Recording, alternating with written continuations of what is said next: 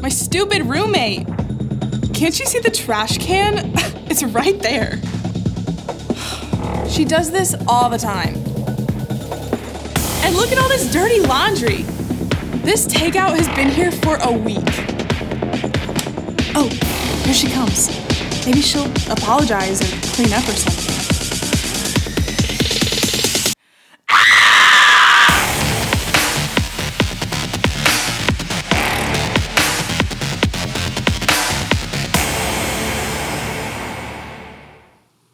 What is up, Northridge Church? How are we doing this morning? Hopefully, we're doing well. Want to wish a happy Father's Day to all the dads. Can we do this at all of our campuses? Can we just give it up and celebrate our fathers this morning? Yeah. Happy Father's Day, Dad. You're worth celebrating. You know, it's something else that should be celebrated in the life of our church. Maybe you had a chance to be here on Wednesday night, but our student ministry had their student baptism, and we saw 25 students go public with their faith. And that's something getting a little bit that's something worth getting a little rowdy in church and celebrating this morning. Can you do that with me? Yeah. I don't know if you know this or not, but being a teenager in our culture today is not an easy thing.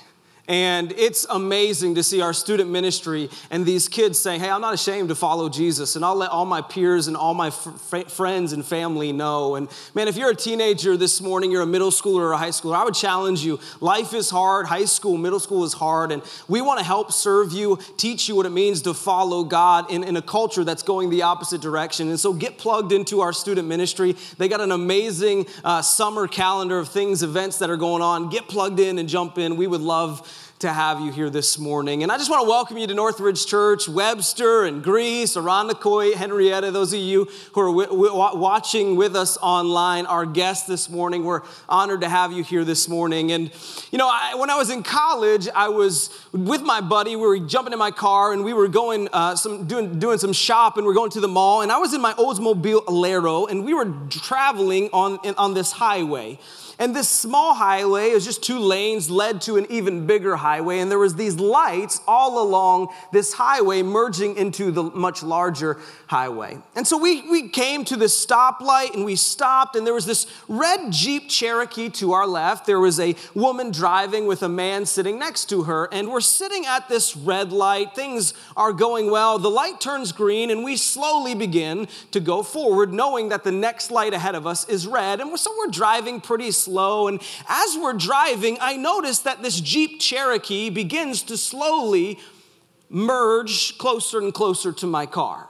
And I'm thinking, okay, no big deal. They're gonna notice that they're crossing the yellow lines and, and they're gonna correct themselves. And so I, I slowly drift my car a little bit to the right to avoid being hit.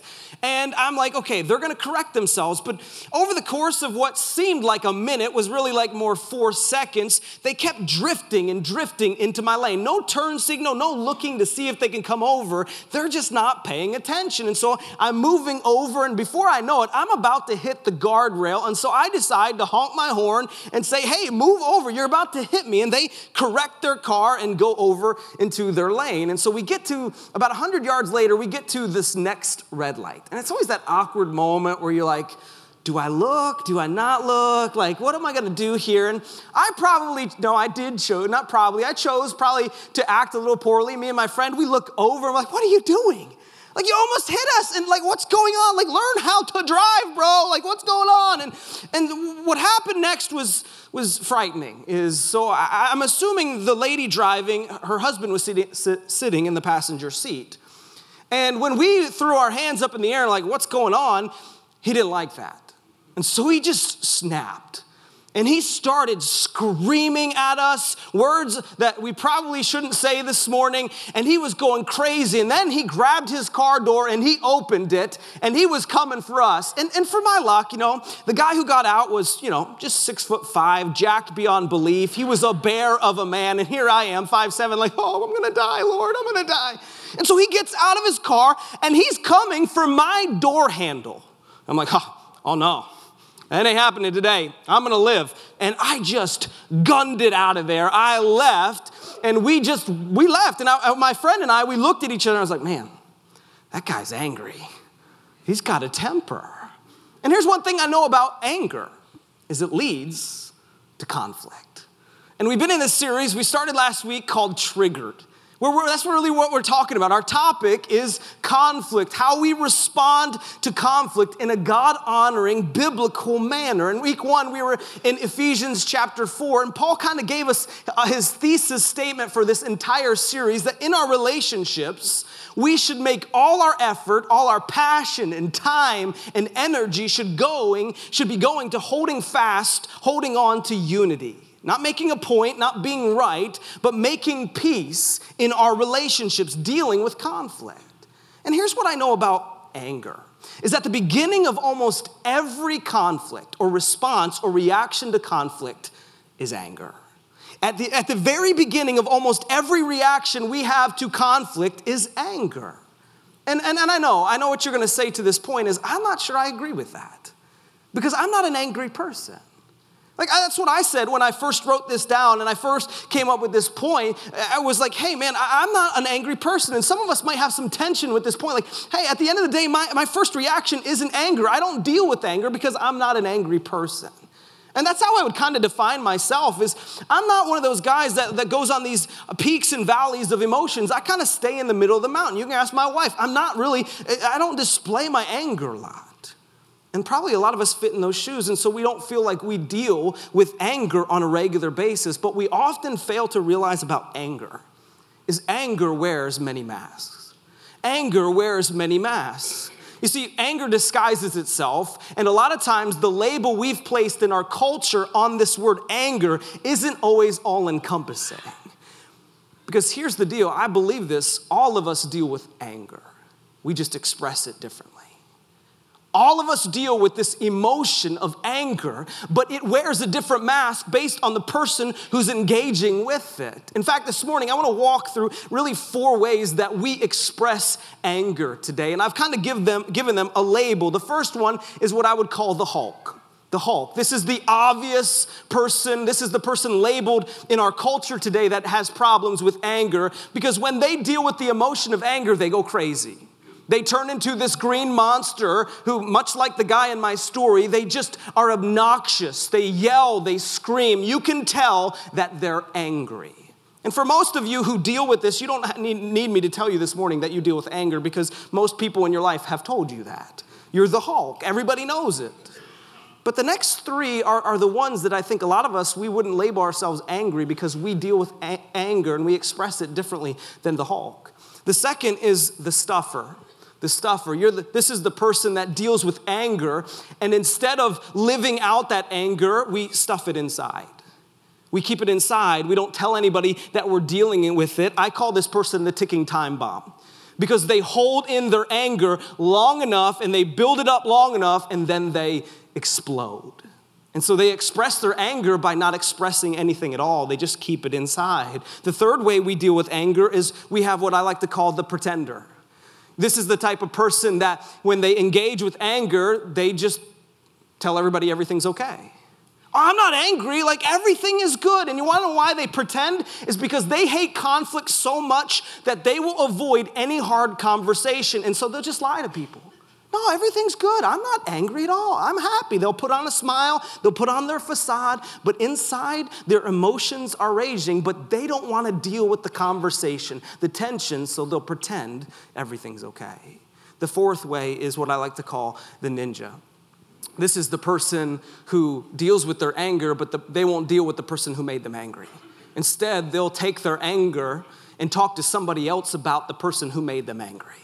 And so, what they do is they go behind that person. They don't want to deal with that person who made them angry. And so, they'll justify their anger by talking to everybody else about that person rather than speaking to that person themselves. And see, the truth is, is none of us would probably label ourselves, other than the hulks of angry people, but we express and we, we live out our anger differently. And what's interesting, and isn't in this series, we're in Ephesians chapter 4. In fact, if you got your Bibles, you can turn there, Ephesians chapter 4. And Paul gave us this thesis statement of, hey, we need to hold on to unity.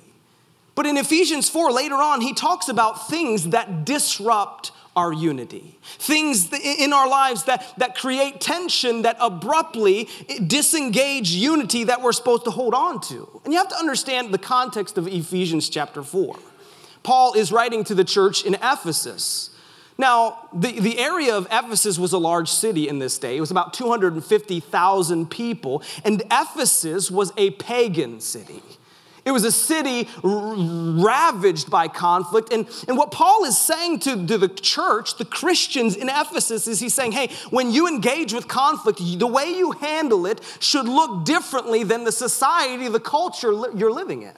Because in Ephesus, Everybody else, all the pagan people, when they had conflict, you know what they did? They did a, a couple things. They would sue somebody, they would go to court, or they would just kill somebody. If they had enough power, they would, if they had conflict with somebody, hey, I'll just take you out. It won't be that big of a deal.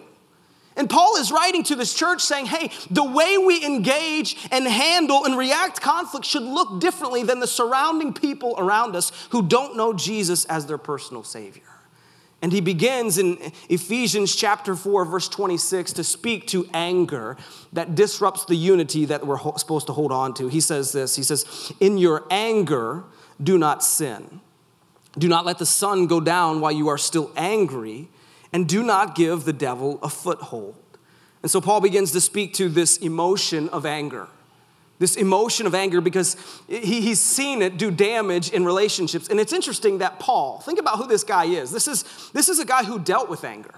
I mean, you think about the author here, we know him as one of the, the early Christian church leaders. But before that, he was a guy who dealt with anger.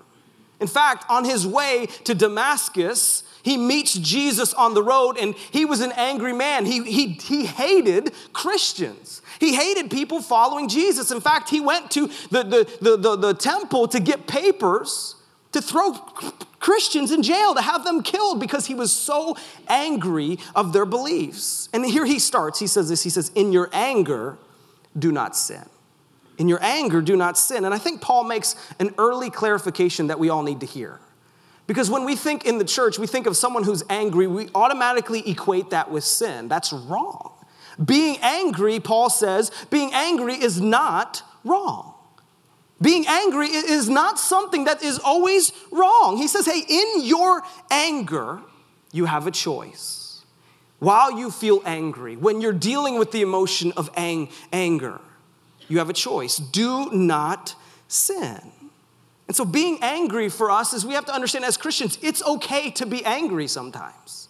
There is a thing called righteous anger. We see it lived out in our Savior, Jesus. There's multiple examples of this. I'm going to give you two. Jesus came to the temple one day and he saw the, the religious people, money changers, taking advantage of people who are trying to buy sacrifices to follow God's law, and they were overcharging them to fill their pockets. And this is what happens. Jesus, in Matthew 21, it says, Jesus entered the temple courts and drove out all who were buying and selling there. He overturned the tables of money changers and the benches of those selling doves. And so, right here, you see an example of what righteous anger looks like. Jesus is furiated with these money changers that he gets in there and he starts throwing things. I mean, he's throwing tables upside down and benches, he's got a whip. And you see this righteous anger. He wasn't just mad to be mad, he saw people taking advantage of people trying to follow God, and it ticked Jesus off.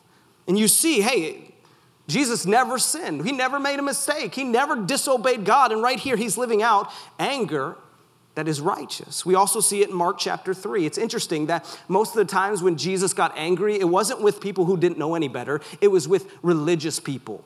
People who claimed to be Christians. Look at this in Mark chapter 3, verse 5. He says, He looked around at them in anger. Why was he angry? He was deeply distressed at their stubborn hearts, their hard hearts. And right here, you see Jesus living out a righteous anger. And Paul says, hey, in your anger, choose to not sin. And so that should lead us all to a question because we all engage with anger. We've all had moments in our life where we feel that emotion coming on of anger. And so the question that we have to answer this morning is how do I know if I've crossed that threshold of sin? How do I know that I'm living out righteous anger instead of unrighteous anger? And I think the big difference between righteous and unrighteous responses to anger deals with one word it's called control. Control. The difference between righteous and unrighteous responses to anger is control. Let me explain what I mean. You see, as a Christ follower, if you're here this morning and you know Jesus as your personal Savior, you've made him the Lord and Master of your life. You see, when you cross that line of faith. When you place your faith and trust in Jesus Christ, when that happens and it's genuine, something instantaneously happens. The Holy Spirit comes and lives inside of you. And from that moment on, you as a Christ follower are supposed to be guided, controlled by the Spirit of God. And so when you feel anger, when you engage with anger, you allow the Holy Spirit to control your response, to guide you, to direct you. But I don't know, maybe sometimes you're like me, where when you feel anger, you kind of dismiss the Holy Spirit and you allow your emotions to lead you.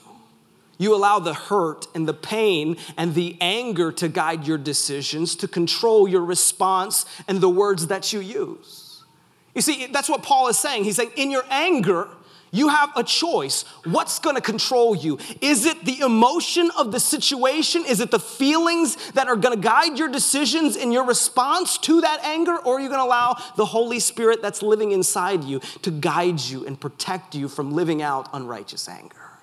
And see, the, the, the, difference really between a righteous and an unrighteous response is really what's controlling the way you respond. But Paul continues, he says this, he says, do not, he says, do not let the sun go down while you are still angry. And so he gets practical here. He says, in your anger, don't sin. And let me show you a practical thing that we have to learn. He says, in your anger, don't let the sun go down. Let me just make that simple. He says, don't go to bed by being angry. And I think for a lot of us in the church, we've interpreted this passage completely wrong. And I've been guilty of this when I was a newlywed. You see, I think uh, for a lot of us, we interpret this passage as resolve the conflict before you go to bed. Like that's that's how we that's how we've interpreted it for years and years. I've got to figure out and, and solve the problem and answer the conflict before I go to bed. And my wife and I, when we were newlyweds, we would spend hours and hours and hours arguing up late at night, trying to resolve the conflict because we knew God's word said, hey, you can't go to bed until you figure it out. But that's not what Paul said at all. He said, hey, get rid of your anger. He didn't say resolve the conflict. He said let go of your anger before you go to bed. And I think for a lot of us, we have to learn that if we would just let go of our anger, that doesn't mean we have to resolve the conflict in this moment.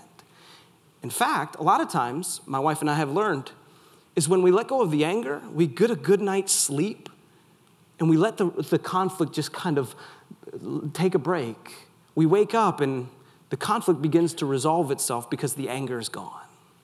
And Paul says, hey, don't figure out the conflict. He says, get rid of your anger before you go to bed. Don't go to bed angry at a family member. Don't go to bed angry because you never know what life's gonna bring. You never know. Some of you, your biggest regret is that you lost someone you loved, and the last thing that happened was you were angry at someone. And so he's like, you gotta let go of your anger. And what he's saying is, our response to anger often determines our relational destination. Our response to anger often determines where we're headed in the relationship and where the destination is going to happen. Proverbs speaks directly to this. He gives us this comparison. He says, Proverbs 29, verse 11, it says, Fools give vent to their rage, but the wise bring calm in the end. I mean, he gives us a comparison. He says, Fools, their response to anger is to let their anger rule. They give full vent to it, like, hey, let my anger steer me and drive me. But he says a wise person brings calm to the end. They, they get control of their emotions. Ecclesiastes 7 9, it says, Do not be quickly provoked in your spirit, for, the, for anger resides in the lap of fools. And we have to understand how we respond to this emotion of anger really determines the relational destination. And we felt the weight of that. But Paul continues. He says this He says, In your anger, do not sin. Do not let the sun go down while you're still angry, and do not give the devil a foothold.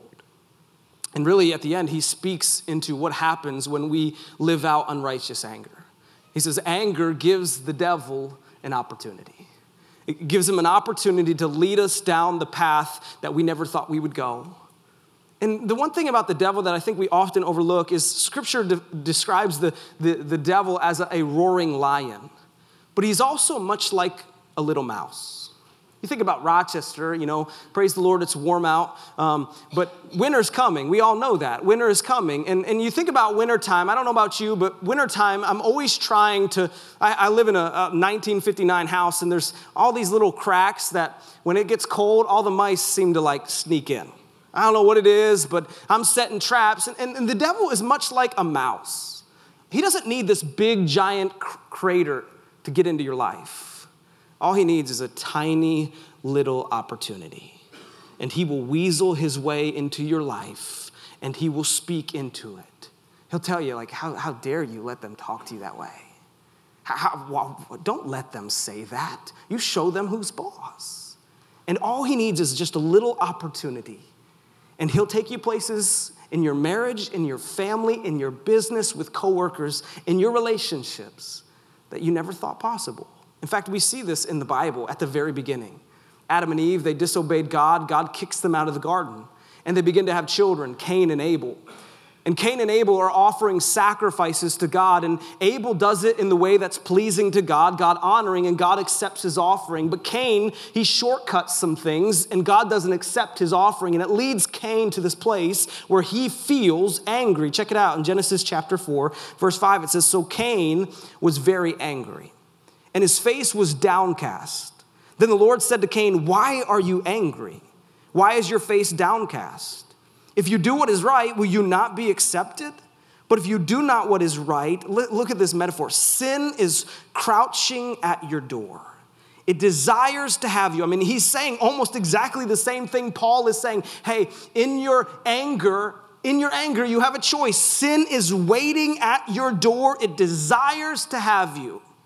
But here's the choice you must rule over it. Now, Cain said to his brother Abel, Let's go out to the field. While they were in the field, Cain attacked his brother Abel and killed him. And right here, you just see the result of anger. Now, I'm not saying that when you're angry, you're going to go out and kill your brother or your sister or your families. But do you know Jesus takes it to another level? He gives us a bar when it comes to anger. In the New Testament, he resets the bar for us. Look what he says in Matthew chapter 5 about killing. He says, You have heard that it was said to people long ago, You shall not murder, and anyone who murders will be subject to judgment. But I tell you that anyone who is angry with a brother or sister will be subject to judgment. And again, anyone who says brother or sister, raka, is answerable to court. And anyone who says you fool will be in danger of the fire of hell. And Jesus, he, he sets the bar so high for us. He says, hey, you've heard, don't kill people, but I'm telling you, being angry at your brother or your sister is almost the equivalent. He says that will cause you judgment. And he uses this term raka. Raka is an Aramaic term. This is the only time it's used in the Bible, and it means empty headed. It, was a, it was a term that they would say a lot of times in, in Aramaic to people that they wanted to, to use as a derogatory term. And he uses this term, it's, it's much like someone today calling somebody a fool or, or something else. Something that is demeaned is fully out of anger. And he says, anybody who uses this term is answerable to in court. Anyone who says you fool will be in the dangers of fire of hell. And Jesus says, hey, anger is not something to be messed around with. It's not something that's, oh, you know, I'm just an angry person, not that big of a deal. Well, according to Jesus, it is a big deal because he knows the damage it can do in our relationships. And I think in the church, we need to take serious this idea, this concept, this emotion of anger. And if we don't get it under control, it will cause conflict, and that conflict will lead to places that we don't want to go. And we've experienced that. Some of us, we've experienced it.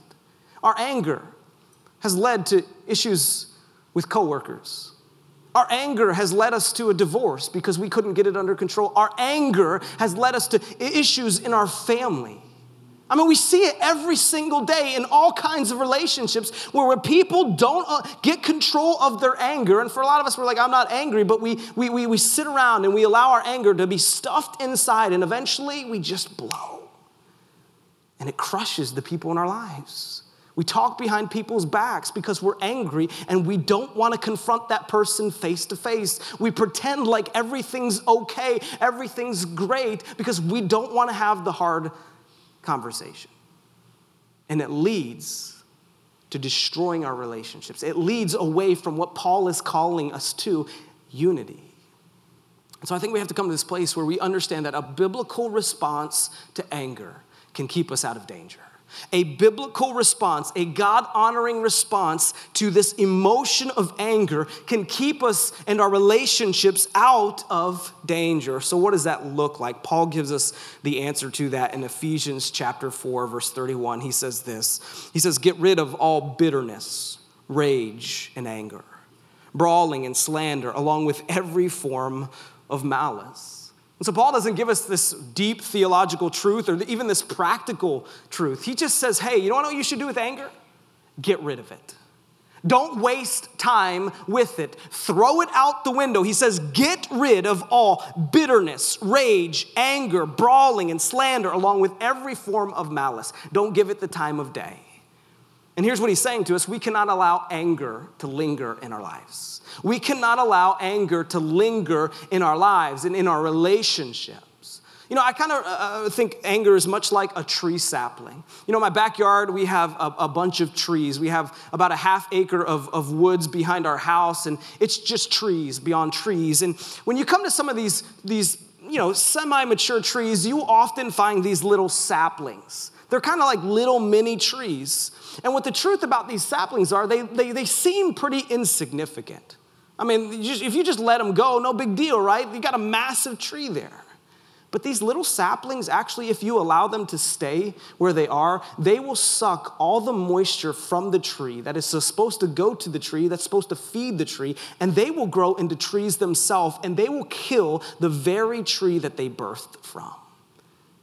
And Paul kind of says that it's kind of the same with anger. If you allow it, it, it, at first it seems not like not that big of a deal.